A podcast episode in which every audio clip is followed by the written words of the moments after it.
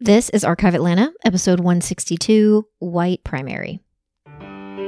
You're listening to Archive Atlanta, a history podcast where each week I'll be sharing a story about the people, places, and events that shape the history of the city of Atlanta. I'm your host, local tour guide, and total history nerd, Victoria Lemos. Hey everyone, happy Friday. So, this week's mini episode is about the history of Georgia's white only primary. If you don't know, white primaries were primary elections held in the South in which only white voters could participate and they were established by the Democratic Party and or state legislators in South Carolina, Florida, Mississippi, Alabama, Texas, Louisiana, Arkansas, and Georgia. And so before we talk about this stuff and talk about Atlanta's role in it, I have to make the disclaimer that the versions of Republican and Democrat that I am talking about today in this post Reconstruction era are ideologically opposite of the parties today. So it's confusing if you don't know that. This in itself is a really complicated thing to explain, but my friend King Williams has written about this, I think, in his newsletter and other places. So I'm going to try to find those, link them in the show notes so you can understand. I also did an episode 55 about Reconstruction way back in 2019, but just to give you some more kind of background and context, the Civil War ended on April 9th, 1865, and Lincoln was assassinated less than a week later. Andrew Johnson becomes the president, and in an effort to quickly restore the Union, he allows the former Confederate states to essentially figure it out for themselves. This was called presidential reconstruction. In 1866, the Georgia legislature met and they rejected the 14th Amendment. And so this started to happen all over, which is why presidential reconstruction didn't work. Um, and then they instituted the Reconstruction Acts. Uh, and then we enter into a period called congressional reconstruction. Again, I'm talking about this very broadly, very quickly, but the episode talks about it in more detail. So, this is really the first time after congressional reconstruction that African American men were able to participate in state and local politics.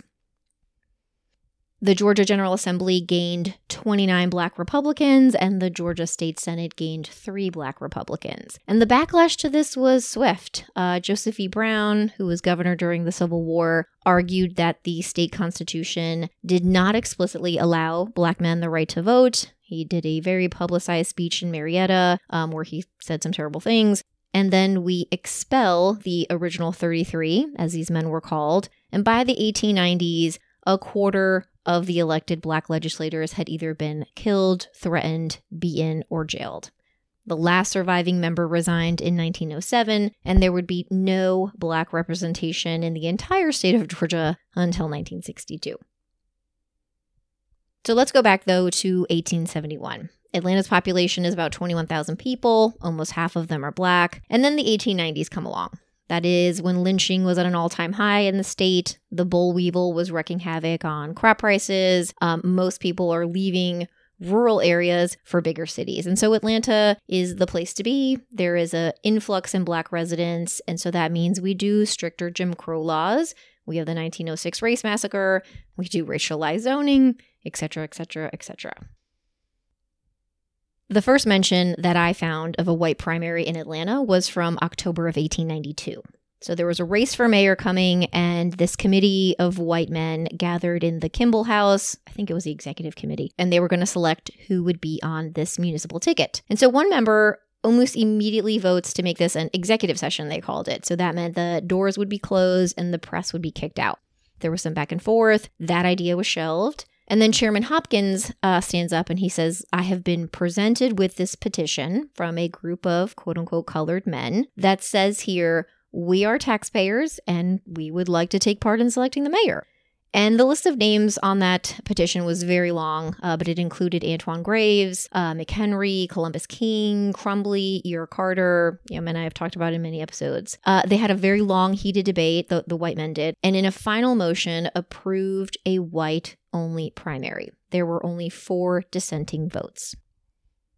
I don't know for sure if John Cooper was one of those dissenting votes, but the following day, the man thought it necessary to write like a letter to the editor in the Constitution. And by the way, he had served as mayor in 1886. And he writes, quote, I said there are some Negroes in Atlanta who were more competent and more willing to select the best officers for the city government than some white men in the city. End quote. I did not say fit to represent. God forbid, I guess, that he would insinuate that a black man could represent someone in government.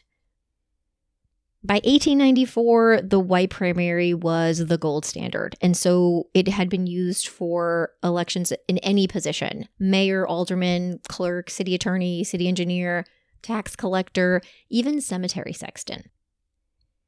By 1897, vocal opposition to the white primary was actually coming from white labor leaders. Uh, there was a guy named E.A. MacArthur, he was in charge of the railway union, and J.H. Bouger. They spoke to the committee and they expressed that primaries made it impossible for labor unions to run their own candidate because, um, at their estimation, it costs like $5,000 to even get elected to that place.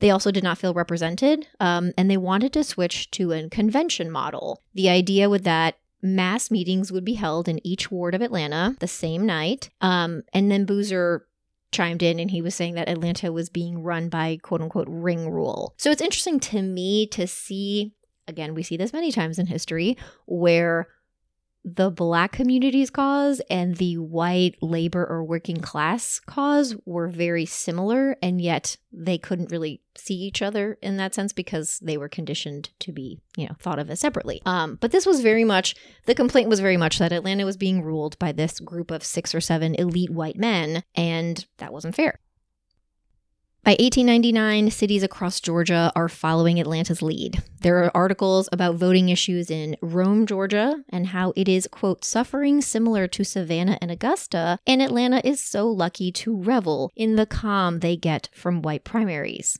end quote.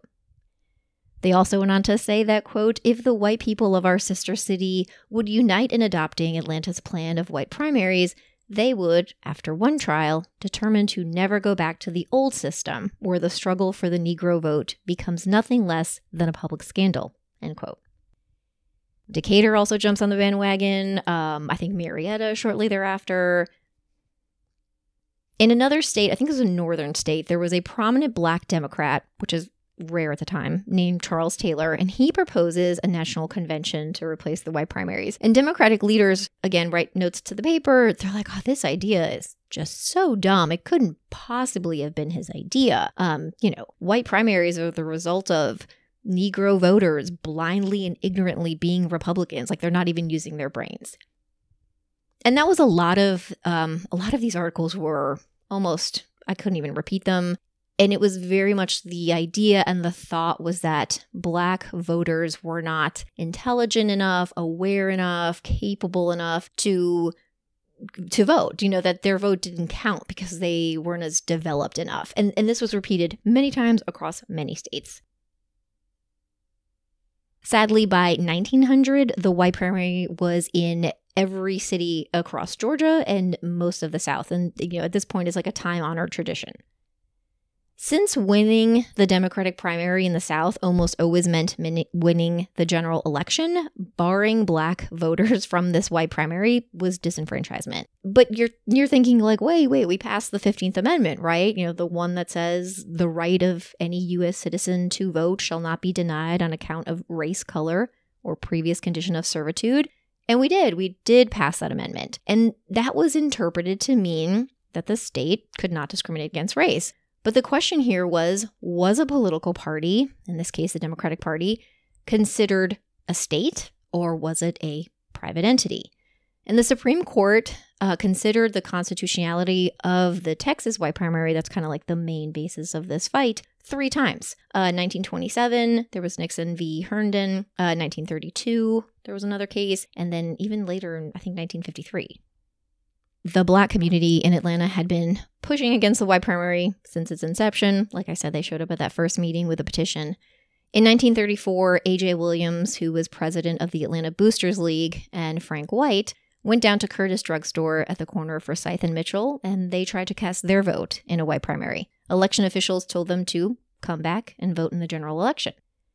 In 1940, John Wesley Dobbs, who was then president of the Atlanta Civic and Political League, sent a letter to Ralph McGill expressing, you know, needing to abolish the white primary. Um, there was many, many instances of this. In that same year, in 1940, the state of Georgia had only 20,000 black voters registered. And that contributed to only 3% of eligible Black Southern voters who were registered.